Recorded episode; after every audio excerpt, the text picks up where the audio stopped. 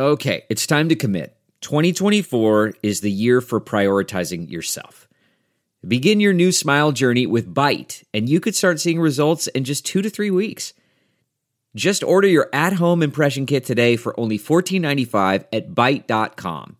Byte clear liners are doctor directed and delivered to your door. Treatment costs thousands less than braces, plus, they offer financing options, accept eligible insurance, and you could pay with your HSA, FSA.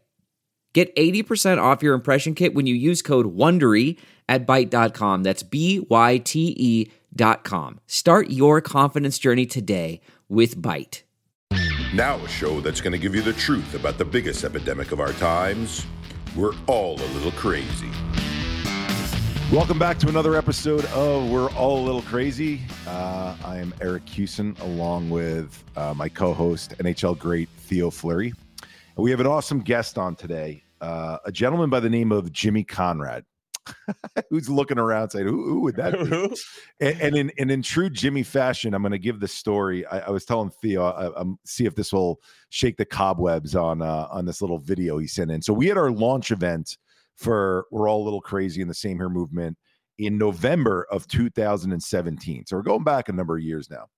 Um, it's kind of weird to think we've been around that long. And Jimmy was one of the earliest athletes who committed to this. We'll go a little bit into the story a little bit later, not the main focus of this. And and was on board and saying, "I like what you're doing with bringing different people with different platforms together, all holding hands. Count me in."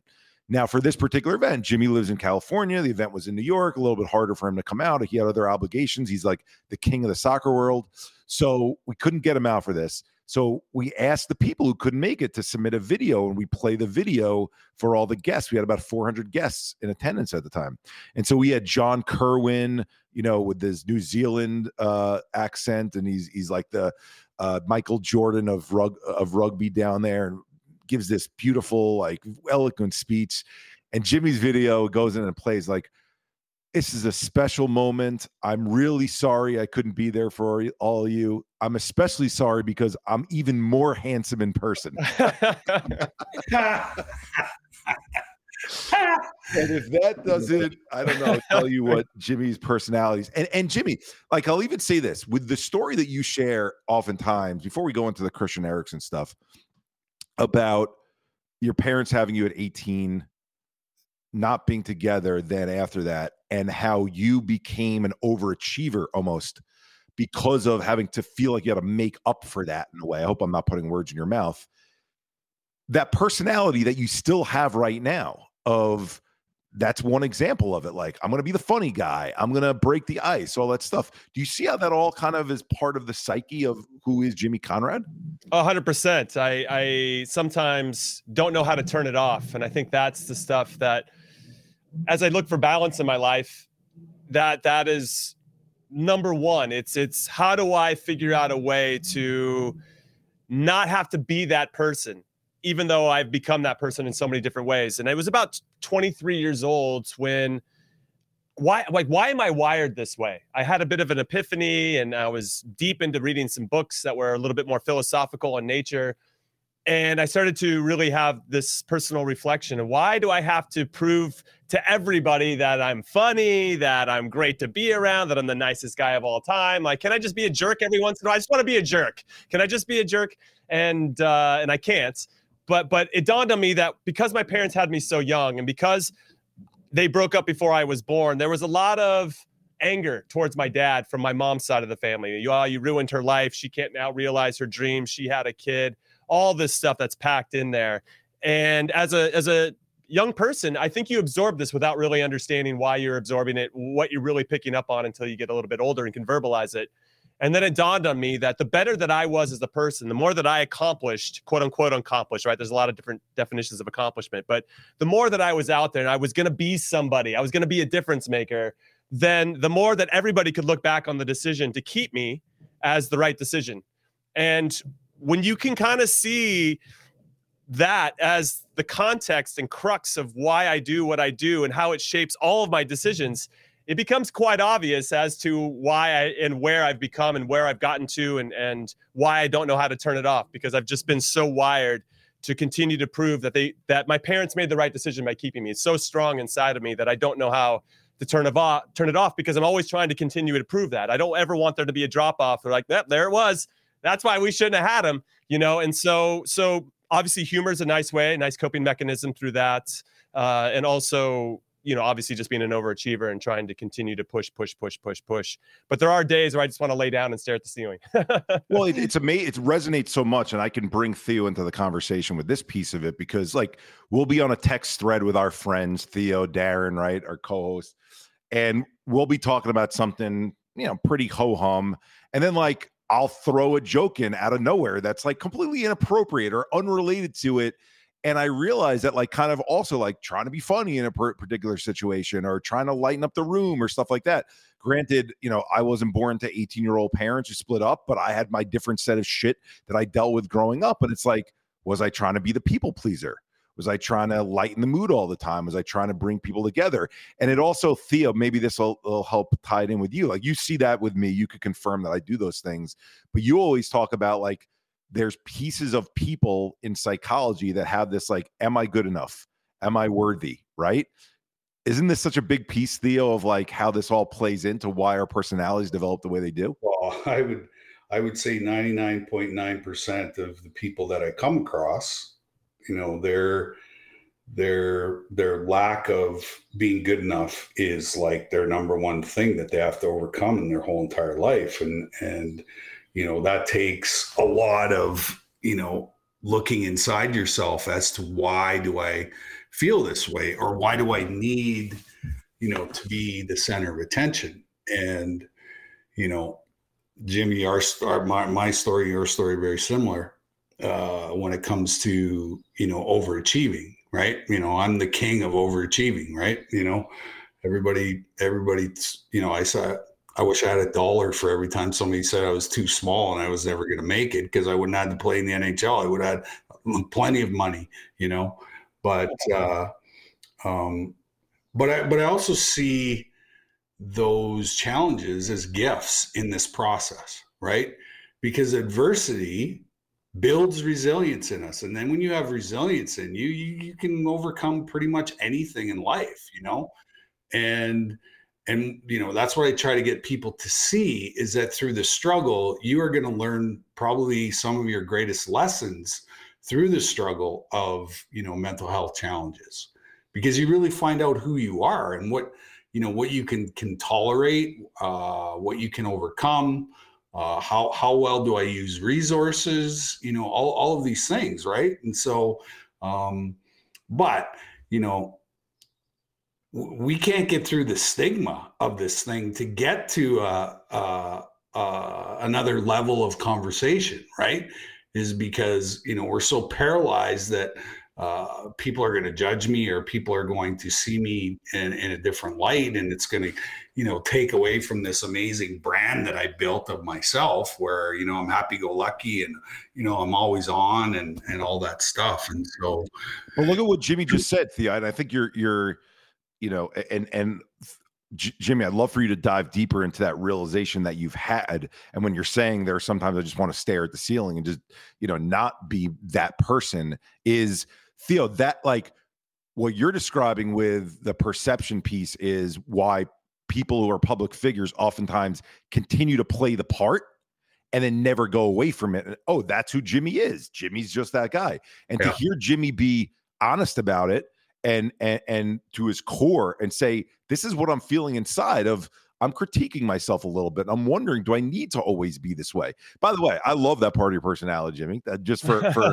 and i'm sure you love it too but oh but yeah yeah of course. but it's exhausting sometimes right? And it so does. it's it's this balancing act. But yeah. it, it's that vulnerability piece that we always talk about and and without vulnerability healing is never possible right? Is getting to that place where am I living my story or am I telling my story? There's a big difference between the two, right? And a lot of us at the beginning, before we had, you know, the the proverbial rock bottom, we were living our story. We were surviving. We were coping we were doing all those things and then we and then we switch and then we get to a place where it's like you know what i don't really give a fuck what people think about me and i have this amazing story that i think might be able to help other people. And then you get to that point, and then you're telling your story, which means you're on the other side. You've acknowledged all of the things, all of the trauma, you've acknowledged it. You've gone to seek out help. And now you're this person who can be completely open and honest about your life. And that's what, and that's, and that's what connects all of us is that story. I, I, agree with you, and, and I love you guys' insight. I could sit here and listen to you guys all day. I'm, I'm sad we're only what that's 11 episodes into your podcast. I want more of it. But there's two things. One is when I stare at the ceiling and I want to lay down and do that, I feel like I'm just searching for that peace. Like, what is going to give me that peace that I can just finally relax and I can just take a deep breath and I can accept me for me? That's one. Second, everybody has a mental health issue. And that is what cracks me up about it the most. We're sitting here and you guys are fighting your asses off to raise awareness for mental health when every single person on the planet has mental health issues. Yeah, some are more severe than others. People have different backgrounds than others. People have had more comfort than others. But there's still some element of mental health that we're all coping with. And the fact that there's so much denial about it absolutely blows my mind. And so I appreciate you trying to bring light to something that should be pretty obvious. And the denial the collective denial is unbelievable. And so this is such an easy thing to get behind. And, and the fact that we can't have open conversations about mental health and that all of a sudden it's a big shock that some players can't handle some pressure at times because like Naomi Osaka, like, yeah, it's just too much sometimes. And you're asking too much of these players to go out there and fight for themselves. Anyway, I'm just using her as an example, but it's, it's, it's across the board. It's un- it's unreal. I'm preaching to the choir, I know, but, but, but we love it. We love that you're saying it. It's unbelievable. It's unbelievable to me. And, and, and when your brain gets overloaded, it shuts the fuck down. Like it's just like it's a it's a proven scientific fact that we can only handle so much. Right. And then eventually, you know, everything gets short circuited and the system gets all messed up. And but I really see that as a sign that you that we all got to get back to self, right? It's not about you know winning fucking Stanley Cups and gold medals and all that fucking bullshit that I went through, you know, the first part of my life. You know, the second half of my life is has actually had a bigger impact than the first half. And I think that's what what's really, you know, drives me, inspires me is having conversations with people like you who are willing to be vulnerable and just lay it all out there. This is who I am.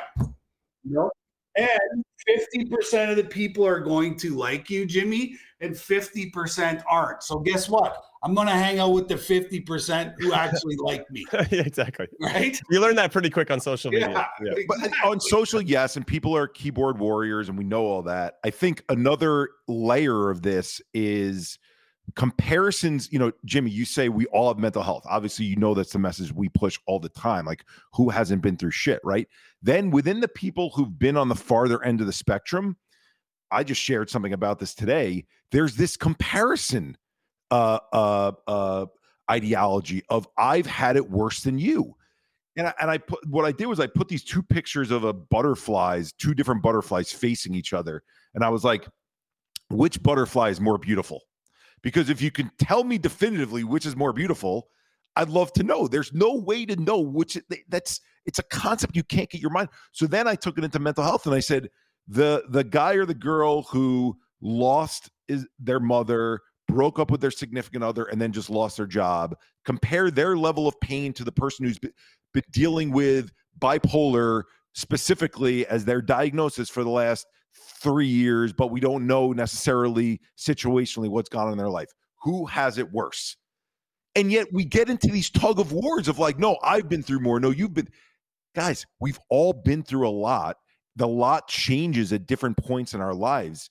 We will support each other more once we come to that realization, as opposed to saying, my group of people in the OCD group no, us obsessing all the time, that's a lot harder than your group over there that's dealing with unipolar I, depression. I think I, that's a sense of purpose. I think there's when you do that, you're trying to make it seem like your stuff is more valuable, that that what you've gone through has been a bigger struggle because then it gives more weight to to the journey that you're on in some capacity and that if it's the same as somebody else's or the same as probably 3 million other people well you're not unique anymore right? You're actually i don't know there's there's something about kind of owning my pain in a way that gives you purpose. I mean everybody's looking for purpose as we float on this big rock in the middle of space you know? So that's uh it, it's really interesting to me but but as social media kind of raises the stakes in terms of hot takes and and picking one side over another and, and how that's now you know seeping into almost all walks of life uh, as we you know and politics sports you name it.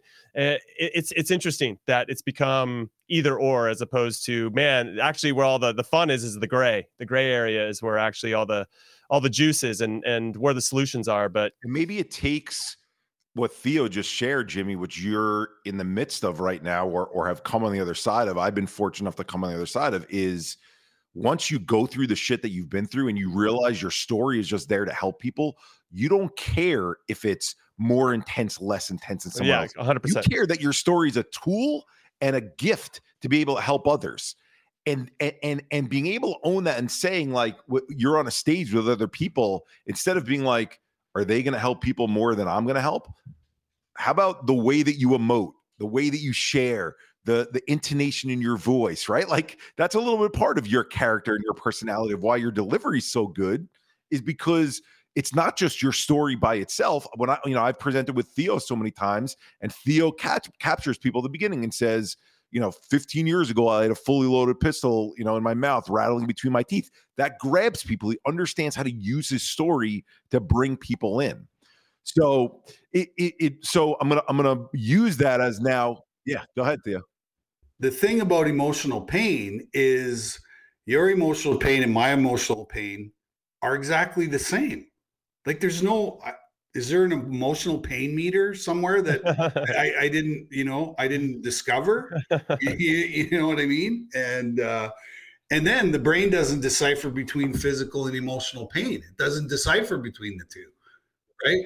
So you know, and for me, you know, the my physical pain, which I have a lot of because of my sport I played, triggers all the emotional stuff and so I get you know double whammied all the all the time. But you know, we obviously have enough tools in my toolbox and enough phone numbers in my phone, you know, to pick up the phone and say, "Holy fuck! Like today is shit." You know, right? I will. I will say that the one of the big speaking about the physical and emotional and how it's all tied together one of the big kind of epiphanies that i had as a player i had just had my first baby uh, my first daughter 2007 march excuse me april 2007 and three weeks prior to before she was born you know before your first kid everything's great. Free time is um, you don't even realize what free time is because you don't you just don't appreciate it until once a baby's here then you're like i don't have any free what is free time and then you start suffering because you don't have that but but prior to her being born, I talked to the U.S. men's national team coach, Bob Bradley. He's like, hey, listen, we got two big tournaments this summer. We got the Gold Cup in the U.S. We're going to go down to Venezuela and play in the Copa America. I was like, he like, I want you to be a part of both of them. I was like, that's amazing. And the national team coach believes in me. He's got my back. And then I went, and the baby was born, and all of a sudden shit changes. And my wife's like, this is going to be a lot of work. You're going to be gone for how long? Eight weeks, you know? And and then I started to internalize what my role is and what, what kind of dad I wanted to be. And now that you guys have a little bit of an insight on my background, I, I, I, not that my dad wasn't around, it just he didn't live with me. So, so you already kind of approaching that that dad role and how you envision what you would do different. And I didn't want to not be there for the first eight weeks of my daughter's life, but I didn't also want to miss out on this unbelievable career opportunity. And you're torn. And guess what happened? I pulled my hamstring. I've never pulled a hamstring in my whole entire life, but what did it do? It solved my problem. So I pulled a hamstring. The coach is like, well, it is what it is. I missed the first tournament. I play the second one. I don't even play well in the second one because I'm just all over the place emotionally, mentally, physically, and and wanting to be great at everything when I just didn't have the time or, or the wherewithal or the coping skills to know how to do that. I was too tough, quote unquote tough, to go find help and, and, and didn't want to talk to a therapist or any of that stuff, which would have been obviously uh, incredibly important on so many different levels. But that was my first aha moment of this physical component stuff is actually tied into more of my emotional stress and what I'm going through. And then it it manifests itself into the pain I'm suffering physically. It's it's a, it was unbelievable, and I try to reference that a lot. So if anybody's dealing with some pain physically, you might want to look at what's happening behind the scenes emotionally, which could help solve some of it. The, the, the, the book that gets the most praise in this space is Bessel van der Kolk's The Body Keeps Score, right? Like what we see out there, we internalize. And whether it's through a pulled hamstring, whether it's through how many people do we see? What I mean, I'm in New York City, people walking around like this, holding their back, you know, GI problems. And, you, and and when you're younger, you don't know anybody. You think, oh, did they get into an accident? They might have. I'm not saying that that's not, you know, sometimes the case, but a lot of times it's what we hold in from what happened to us and then how it manifests. And it's interesting to talk about injuries because so Jimmy, you played 13 years professionally. You you you were top 11 in MLS a number of times. You you played in 2006 for the World Cup for the US team. I mean, you got an awesome career.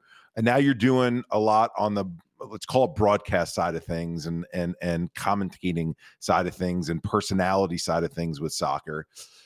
So we just had this situation where Christian Eriksen, an international player, I'm going to allow you to fill in the gaps more with teams that he played for and and um you know what tournament he was in because I think the average person listening to this who's an American sports fan might not know all the details and how big of a stage this game was on but he collapses in front of his teammates. So if you don't mind, let's first set the stage of who is he playing for? What tournament was this in? Why was sure. this a big deal? Okay, so Christian Eriksen, 29 year old Danish international. So grew up in Denmark, came through, well, definitely a younger or youth academy in Denmark, but then got picked up by Ajax in Amsterdam. So Ajax is considered one of the best youth academies and and clubs that produces young players in the world. Uh, if you get a player that comes out of Ajax and can play, they're probably going to end up at a Barcelona, Real Madrid, one of the top clubs in the world. So Christian Eriksen goes through there. He ends up at Spurs, Tottenham, uh, in in North London in the Premier League. He he does well there, but these are the jokes here for Tottenham. They never win any trophies. So so he didn't win any trophies at Tottenham. Got a little frustrated not having the success that he wanted. Really talented playmaker. So he's a he's a guy's a string puller. Like if you're going to have an attack on goal, he's the one that's probably going to set it up or at least be the delivery man. He is. He is the the yeah. I, I love his game a lot. And he kind of forced to move just because he needed something different. I think that that club needed something different. And he went to Italy this season for Inter Milan. Inter Milan ended up winning Serie A in Italy for the first time in 11 years. So a very big deal wow. for Inter Milan to do it. He actually wasn't playing to start. He had a really tough manager that was hard on him, Antonio Conte, and only he hit us. He he he dealt with some adversity. They were looking to move him again. Like this guy's just not working out. Wow. He doesn't fit our system. He ends up scoring an unbelievable free kick, Messi esque, Ronaldinho esque for all you fans out there, and it was against their biggest rival, AC Milan and it helped Inter Milan win the Milan derby. And from that point on, Antonio Conte, he had that moment where he got the trust of the coach and he started to play and they ended up winning the league. So it's a great story. So now you fast forward into the international tournament this summer. It's called the Euros. It was it was canceled over the summer due to the pandemic before. And this, this is a big deal. So once it's played once a year, every year. No, once every once every four years. So similar to the World it's Cup. Like, it's like the Olympics. It yeah. is. Yeah, it's yeah. once every four years, and it's like the World Cup, for Europe only, right? We have our own version of it here in North America called the Gold Cup. I've won that. I'm having a little flex moment here, pat myself on the back. nice. The South America tournament's called Copa America. So that's their kind of Euros, right? So every four years, these tournaments happen, even though we're trying to do them a, little bit more so we can probably cash in on, on um, all that money that's out there for that. But, but yes, for the Euros, it's every four years. And then you have the World Cup. So every two years, you go like, you have Euros, World Cup, Euros, World Cup every two years. And Denmark were one of the favorites to potentially do some damage in this one. And in the first game against Finland, and Finland had never qualified for the Euros before, so this was a big deal for them. They're just happy to be there. But the 43rd minute, right before halftime, there's a throw in, ball gets thrown into him, and he collapses. And if you watch the video, and I at this point, I there's no reason to. You don't need to watch it because it's it's it's scary. What was the he, score of the game at this time? Do you remember? I uh, zero zero. So a team that's not supposed to be there is, yes. is, is zero zero tie with the team. He's the favorite team.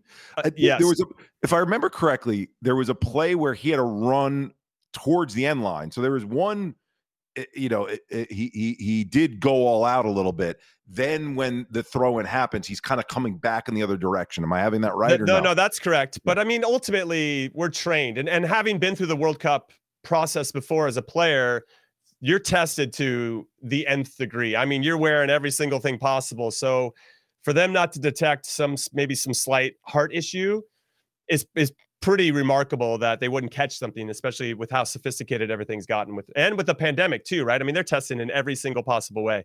So yeah, he came back and maybe there was some rush there, but he collapsed. And when you see him before anybody really gets over there, he looks dead. I mean, I'm just gonna say it. He looks he's out. Like his eyes are wide open and he looks dead.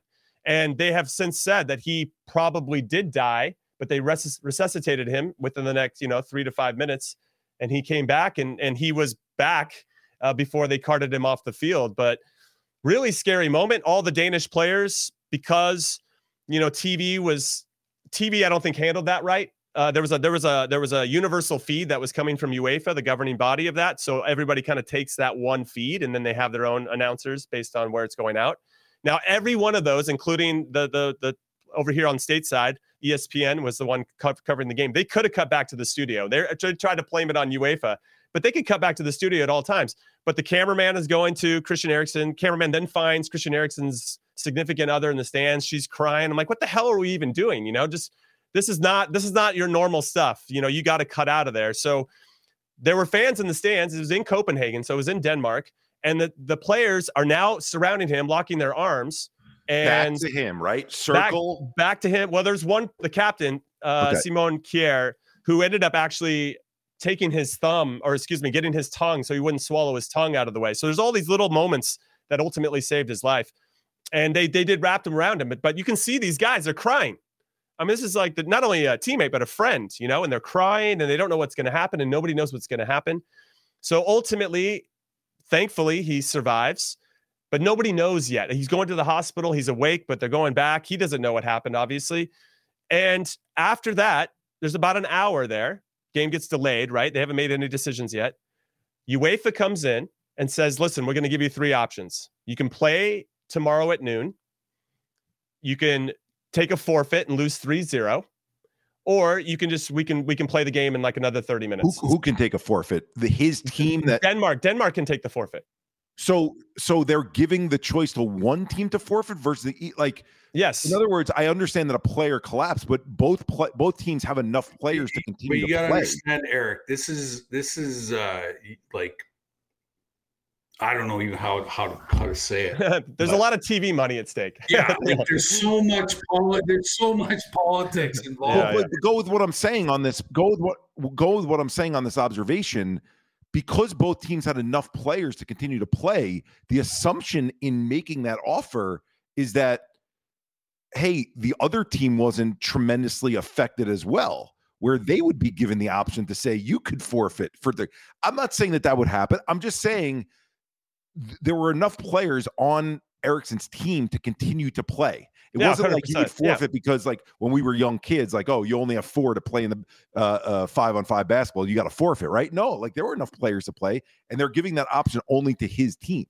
But Christian Eriksen, too, just to throw it out there, is probably Denmark's best player. So, so not only are you losing this, and you're dealing with this whole situation where you just saw your friend uh, essentially die, and now he's back. I mean, just coping with that whole process uh, live on a field, but you're now just let's leave that emotional experience out and just talk about the fact that now you're also down your best player and not that he would have come back and played anyway even if he was you know fine because of uh the, the complication of of his situation but but still so i just wish that they had to make a decision without really knowing the fate of Christian Eriksen. I mean, he could have gone to the hospital and had another cardiac arrest and and he could have died, but they didn't.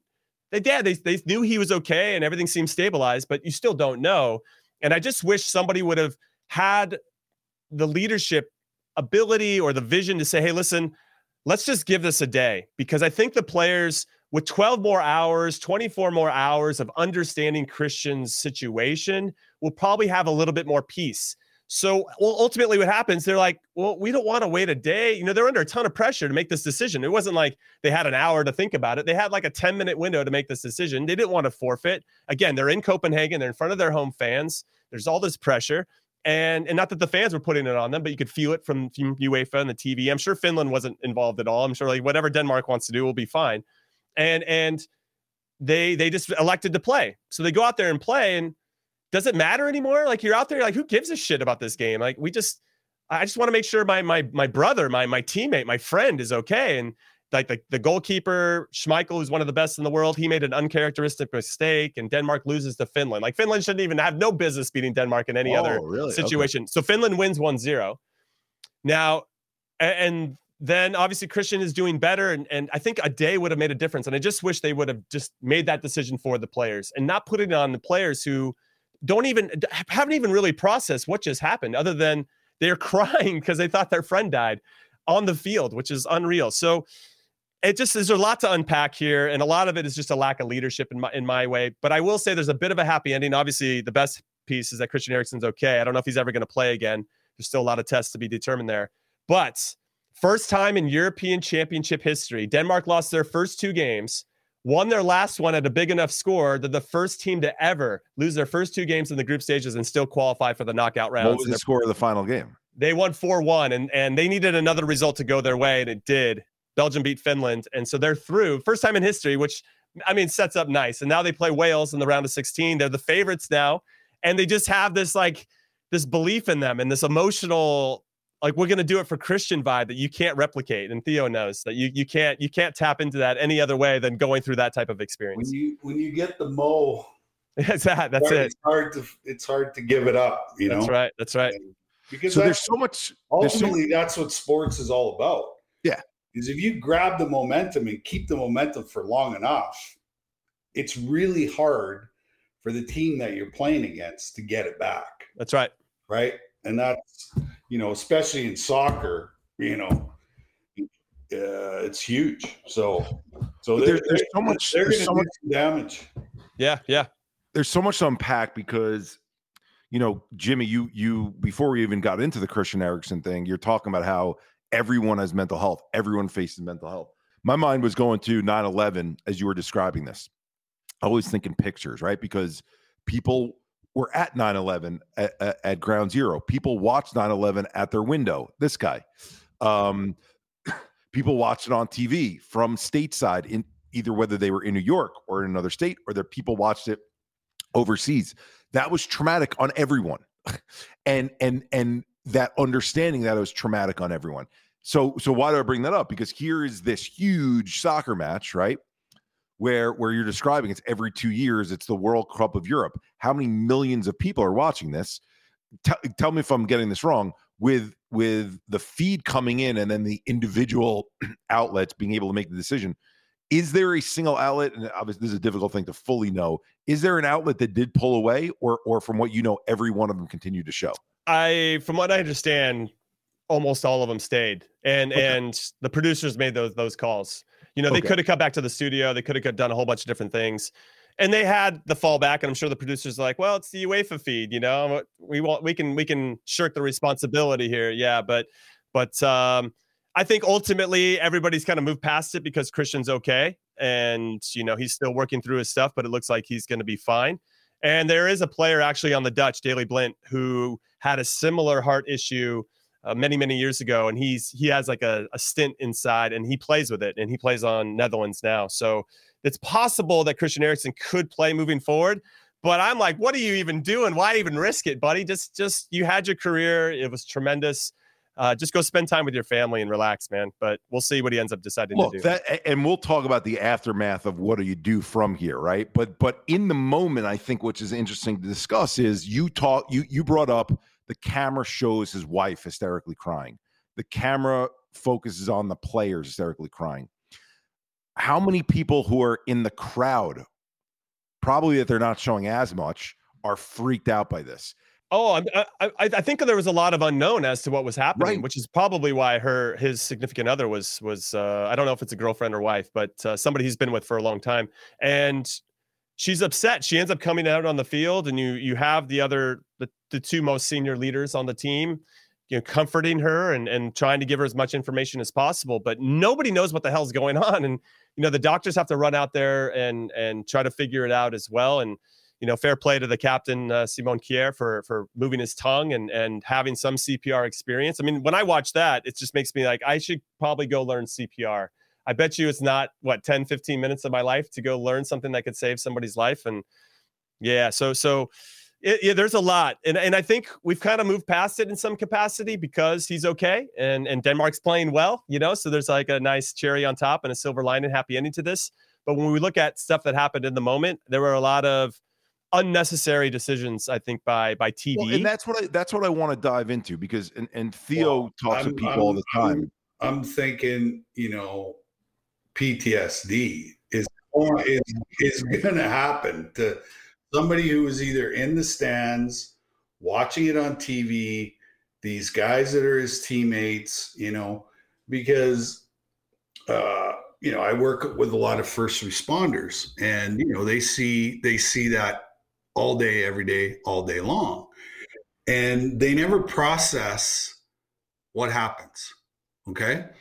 And when you don't process that type of incident, and obviously, you know, uh, the media did a horrible job of of the aftermath of the incident or during the incident.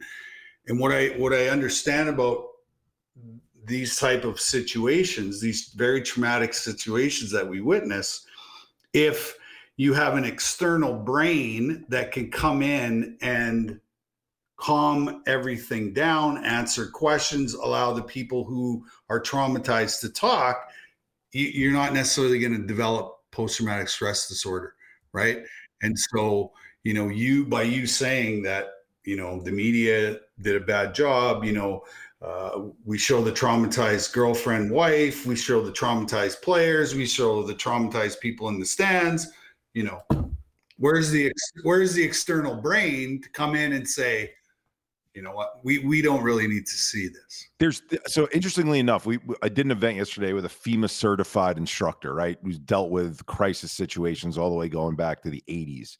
And you know, there's there's changes of opinion in terms of after a traumatic event you know what they're what the latest is debriefing and having someone directly actually this it goes against what we would think talking about the incident having that person relive it over and over again actually makes it you know ingrain it more but what theo's sharing i just want to be clear here is having a professional there to shed light, create perspective, give a bigger picture, allow people to understand. Because here's where my mind's going for for anyone who's listening to understand how. Because Jimmy, when you say we're moving past it, right?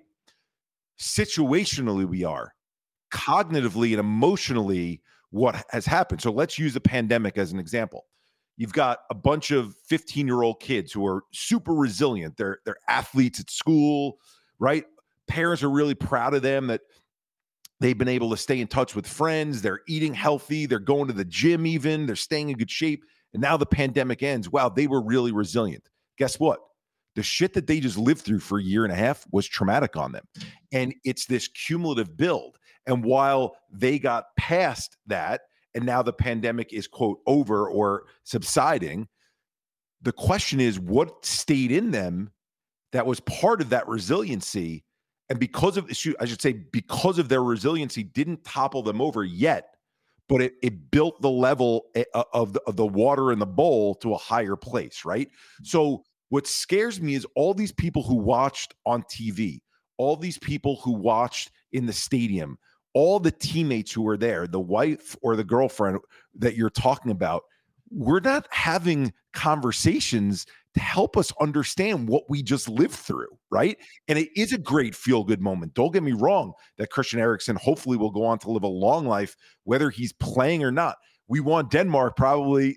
we, we sure. want to root for the other. You know, we want we all want them to win. That story that you just gave is amazing, but they're like what our society is not doing is because the train wreck didn't happen anymore or isn't in front of us anymore, and it's not ratings anymore. It's like sweep it under. Yeah, We're not right. going to deal with it anymore. Does that make sense? Makes complete sense, and actually reminds me. I had a friend when I was playing in Kansas City that I speak to. I, I feel like I should be speaking to him more, but he was a nurse during the Oklahoma City bombing, and he went in and had to he he it took it took many many months of becoming his and being his friend for him to actually reveal what he was going through but uh he did end up sharing that he had to make a decision about which kid to save, which life to save for a kid. He'd look in the room and like, well, which one is worse off? Because I don't have. I mean, I don't even know how you survive. I don't like how do you even process what life really is if you're in the, in a room and you have to make a quick decision on that kid's life is more important than that kid's life.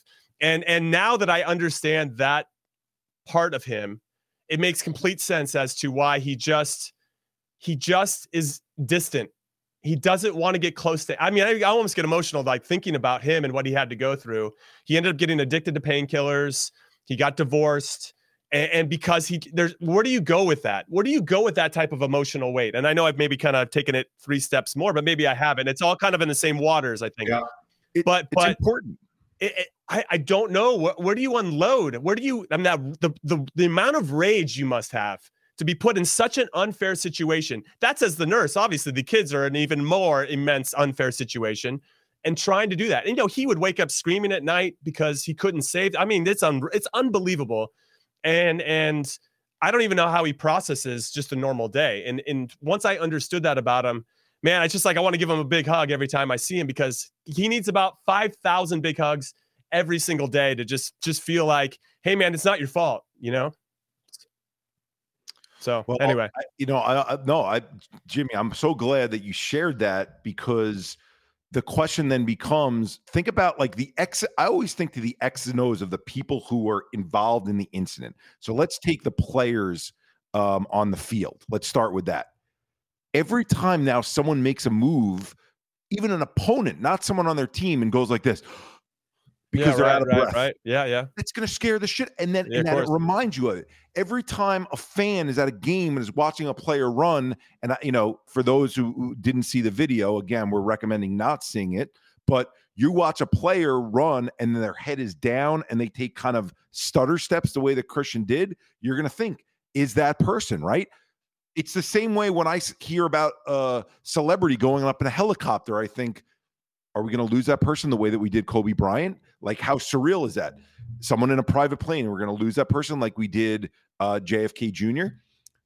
Why do I bring these things up? Because we're not addressing them as a society. These are big. Look, we can't. I get that we can't address every car accident that happens out on the street, right? But when something mm-hmm. happens on a big stage like this, and I maybe set you up a little bit because you have greater knowledge in the world stage that what this tournament is of how many friggin' people are actually watching this in Europe, everywhere. Okay, because the feed's coming here in the in the U.S. and it's like, here's the media feel good story.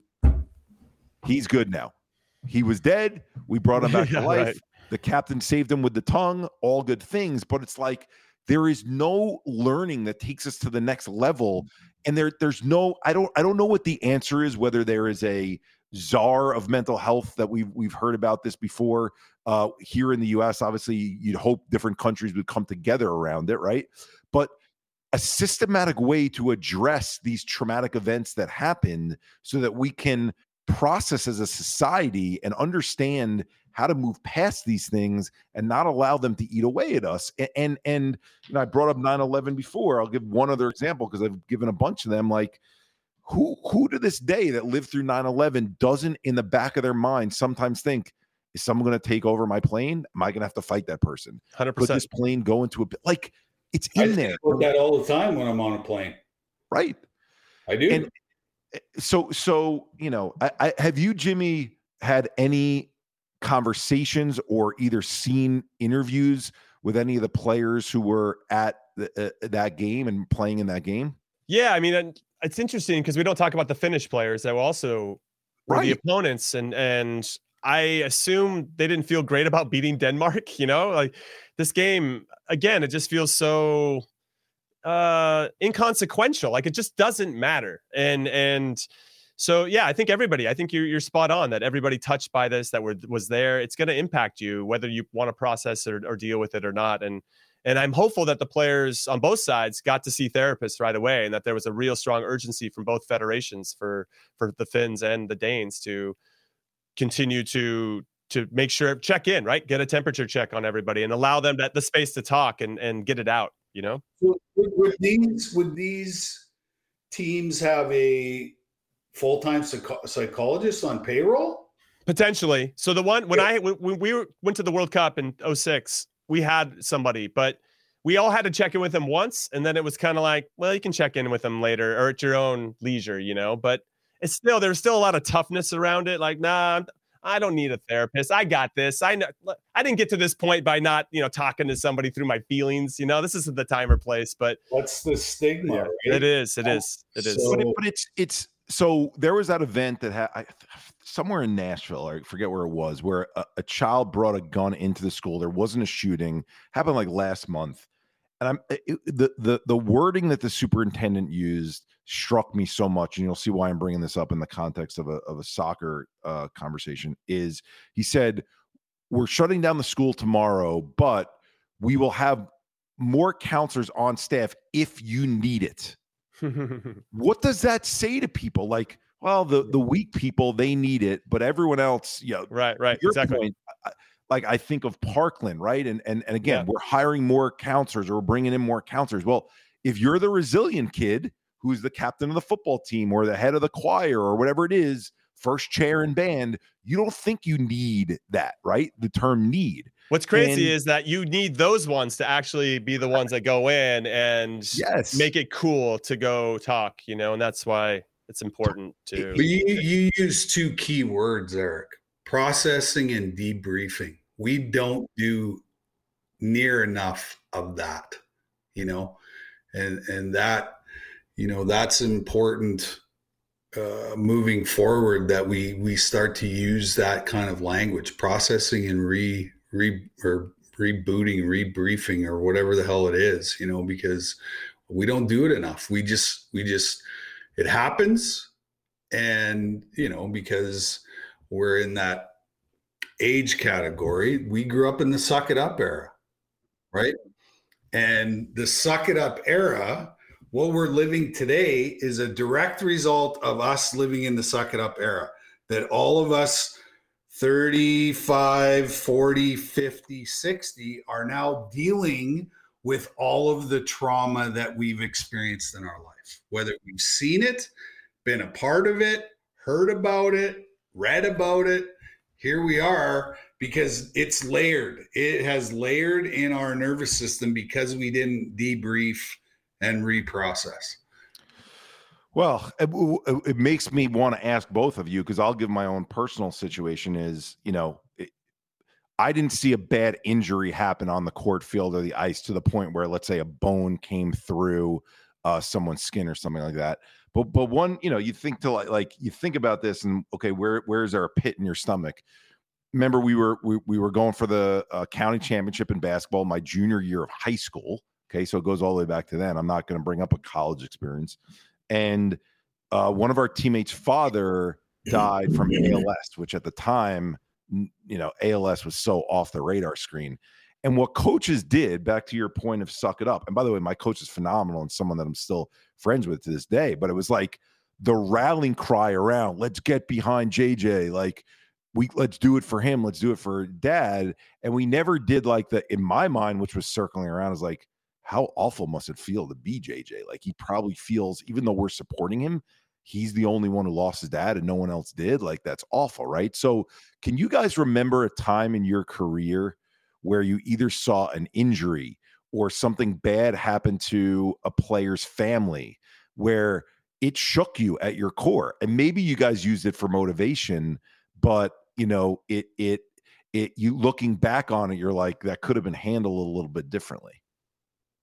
I played the game where uh, a kid broke his neck. He got cross-checked from behind went into the boards and broke his neck. And and uh, we went back in the dressing room and we we went back out and played. But you know, the rest of the game was a no-hit game, and you know, the the other team was you know phys- visibly upset. Um, you know, he was a very popular player. He would have been a first-round draft pick in the NHL and have. This is juniors you were playing. Yeah. Okay. Yeah. And, uh, you know, over the years, you know, I got to attend, attend some of his charity events uh, because he needed uh, financial support because he needed a wheelchair, a special van, and all this stuff. But but he, you know what? To his credit, man, like one of the greatest guys you'll you'll ever meet. And I played minor hockey against them too. When we were little guys, we played against each other too. And so, um, but it was it was it was devastating. And you know, the guy that actually cross-checked our guy, like he quit. He was our captain and he quit for for a short period of time because he couldn't deal with it, you know. Uh, but he did come back and uh, he did play play out the rest of the year, but it, it just wasn't the same. You know, it just wasn't the same to, um, and and you know, similar to yeah, you know, this experience that we're talking about on the soccer field. We were all the same. Like we're we're sitting there watching the EMS come out on the ice, and you know they're doing all these procedures and all this stuff, and it was just like, holy cow! It was you know and it, it, it, still affects me today, you know, because that could have been me, mm-hmm. you know, could have been me. And, yeah. and the way that I played, it probably should have been me. You know I mean? so. Yeah, yeah. There's some guilt that comes into yeah. it as well. I, I had, I had, uh, my second year in Kansas City, my first year we we did okay, but we had the we had the league MVP on our team named Preki guy just dice people up for fun. I mean, he just laugh at you when he dribble past you. He's so talented. Preseason of the next season, we're in Florida and we're playing another one of the MLS teams. And uh, he steps over the ball. A player comes through and he breaks his leg. So I'm I'm right behind him, and his leg should be up, right? His toe should be pointed up, and his toe is all the way down, facing the other way. It was disgusting, and and you could see the other bench of the team that was right in front of them on the sideline, and they're all just like they would nobody wanted to see it or look at it you know, you got this guy's 37, 38, the MVP Preki, and he's, you know, crying and screaming and it's just, and, and, you know, they took him off, you know, bring the ambulance, get all that sorted out. And we kept playing, you know, it, it's, it's, it's really interesting. And, and he never recovered. He tried to come back and he just had a little hitch in his giddy up and didn't have the same burst anymore. So his career was done. So now, and, and Theo knows this quite well. And, and I know you do too, Eric when somebody's injured, even when you're injured, the coaches, the players, they don't look at you the same way because you're not in the process of helping them currently. When you come back in, everything's great. But when you're on the outside, you feel like you're on the outside and it, it sucks. So imagine this guy. All of a sudden, we changed our whole formation. We went on to have an amazing season. We got to the final and unfortunately lost. We won the, the Open Cup, the Cup competition. We could have won the double. We were like two points away from being one of the greatest teams in MLS history. It was pretty pretty intense but it was without him and nobody really checked in with him to see not only did he was like watching us like have tremendous success without him which is its own pain that comes with that but but his career was over and and and i i was a little bit younger there so i wasn't maybe as aware i was a little bit more you know being a little selfish i'd say and always worrying about my performance and not really thinking bigger i ended up becoming a captain when i started to embrace that role a little bit more but but that was traumatic. Uh, not as traumatic as, as a player breaking his neck and his career being eh, over immediately when he had so much future. But, you know, at least this guy had his career. But still, it just, there's so much to, and we didn't have, we had no time to process it. It was just like, well, he's not part of it. We're going to switch our formation and hopefully everything works out. And then you just move on. You just move on. Well, and, and you ask any athlete, what he hates the most is watching his team go out on the playing field or the ice rink and you're sitting up the up in the stands and there's fuck all you can do like nothing you know and then you know the team wins you go down to the dressing room you don't really feel part of it because you didn't contribute anything you know what i mean and so you know, and uh um you know thinking thinking about that now it's kind of triggered some some memories of you know times when physically there was there's no I had no business putting my equipment on and going out on the ice. And then thinking now how I feel every single morning getting out of bed, I'm like, you know what? I should have just not played that. yeah, you know? I get you. I get you. you know what I mean? And it's like, but the simple fact that, you know, uh, what we do is it, it's, it's, you know, it, why was the Colosseum in Rome invented? Spectacle. Exactly. gladiators to the death. I mean? And that's what I'm saying. Us yeah. gladiators are going out on the field because they've instilled in us that this is war, right? This is about winning and losing, right? And you do whatever it takes to get yourself ready to go out on the battlefield with your fellow warriors to get two points or three points in your case. You know what I mean? And it's like, Yeah, I don't know. Well, I you know what it's making me think of is memories, right? And what memories do we hold on to? And as sports fans, sadly, I can remember more traumatic injuries of on plays than I can great play moments. So right off the top of my head, Shaun Livingston's knee literally when he was Oh, just just turning to the side. Do you remember the guy on Joe Louisville? Theismann. His story reminded me of Joe Theismann when Joe No, yeah, Lawrence okay? Taylor Joe absolutely Theismann, Lawrence Taylor. the dude the dude that played for um, Louisville. I'm forgetting his name. And and was running for the ball in the NCAA tournament, and his leg literally snapped in half in front of his teammates. Right, um, the John Tavares play i- in in this playoffs, where his Oh, head yeah. literally is like a crash test dummy. Right, or Yeah. or um, what was his name? The defenseman on the Florida Panthers uh, had to be carted off the ice. Also, Ekblad? yeah, yeah, Aaron Aaron Ekblad? Yeah. And, and it's like if you gave me and you'd said fill in 20 different places of awful injuries, my mind can remember them right away. You say to me, give me 20 amazing sports memories and specific plays in sports memories. It's a little harder. I'm like there are definitely some in there, but like our brains, uh, this is what I want to leave everyone with. Like our brains latch onto it, what Jimmy, what you guys just said about the Coliseum and why the Coliseum was invented. Like our brains latch onto the spectacular, the spectacular, right? And the spectacular doesn't mean necessarily in a good way. It means that, and and and, and my hope is, you know, I don't think we're going to solve the world on this call, right? But like as we're people are hearing us, is how do we help people who are watching these events? have better understanding of how to process these events so they don't live with us in such a negative way for such a long period of time because here we are three guys willing to be vulnerable willing to be emotional willing to open up and we're flat out saying those things live in us and and we're carrying them with us and that's not healthy and and there are exercises there are emdr out there there's havening there's all these different exercises that if people understood how to do these things what it does is it doesn't make you forget the event. It starts to take away the emotional strain of what that event feels like every time you go back to it, so that water line doesn't feel as high. So you gotta find you gotta find peace.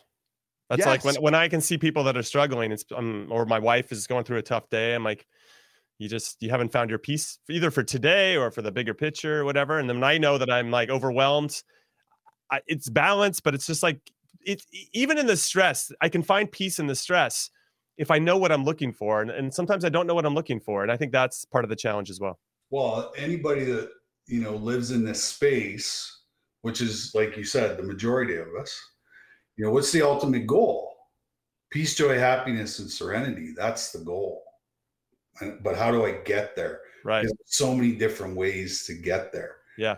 But I think on a it's a positive thing that there are so many different modalities that we can use to get to that place, you know. we just need Theo, we just need people to understand that the events that they witness, even if they're not there in person, are things they should address yeah.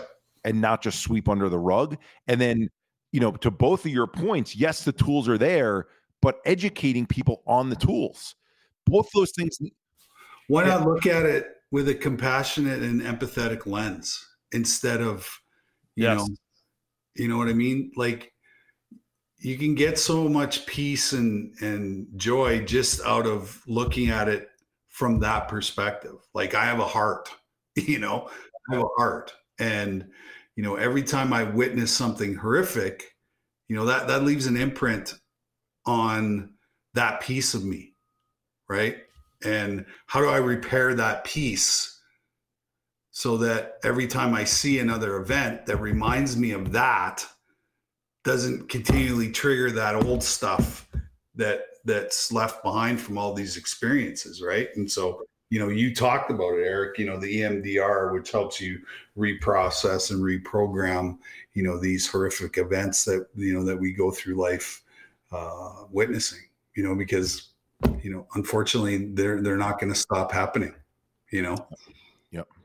Well, you know, to have both you on, to have guys, to have athletes, to have people who are vulnerable, to talk about a current event item. I mean, this this is where these conversations need to start, need to move towards, and need to find some resolution. So I thank both of you. Um, I, I think there's a lot that will come from this type of conversation, but it's just the beginning. So, so Jimmy, that's my way of saying we're definitely having you back because. Oh, I appreciate that.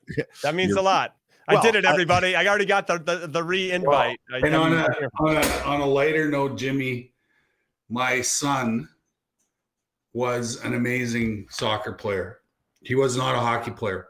He he played hockey when he was eight, and then the summer he turned eight, he uh, played soccer, and he played soccer till he was 18 years old. Played in three national championships. Nice. and uh, so you know and I actually, my last professional season of hockey, I played in Belfast in Ireland. Oh, wow. I didn't know that. And I knew nothing about the game. Right. And, and so I became an Arsenal fan and a Thierry, Thierry Henry fan. Yeah. Yeah. Because he was playing for Arsenal because all of my teammates were Man U fans. Mm, yeah, you can't have that. And so I was like, you know what? I'm a shit disturber. I don't fucking care about soccer. I'm going to cheer for you know their most hated rival. And so it was it was a lot of fun. But uh and my That's kid amazing. was my kid was so incredibly fit. I couldn't like I couldn't believe it. You know, so like what's I, he what's he doing now? Is he still playing? Still loving the game or what? No, he uh he shot a 68 uh on the golf course three days ago. Well, well then. So, so he's he's a really incredible athlete. Clearly. And uh, you know, uh, I'll blow some smoke up my own ass or chip off the old block.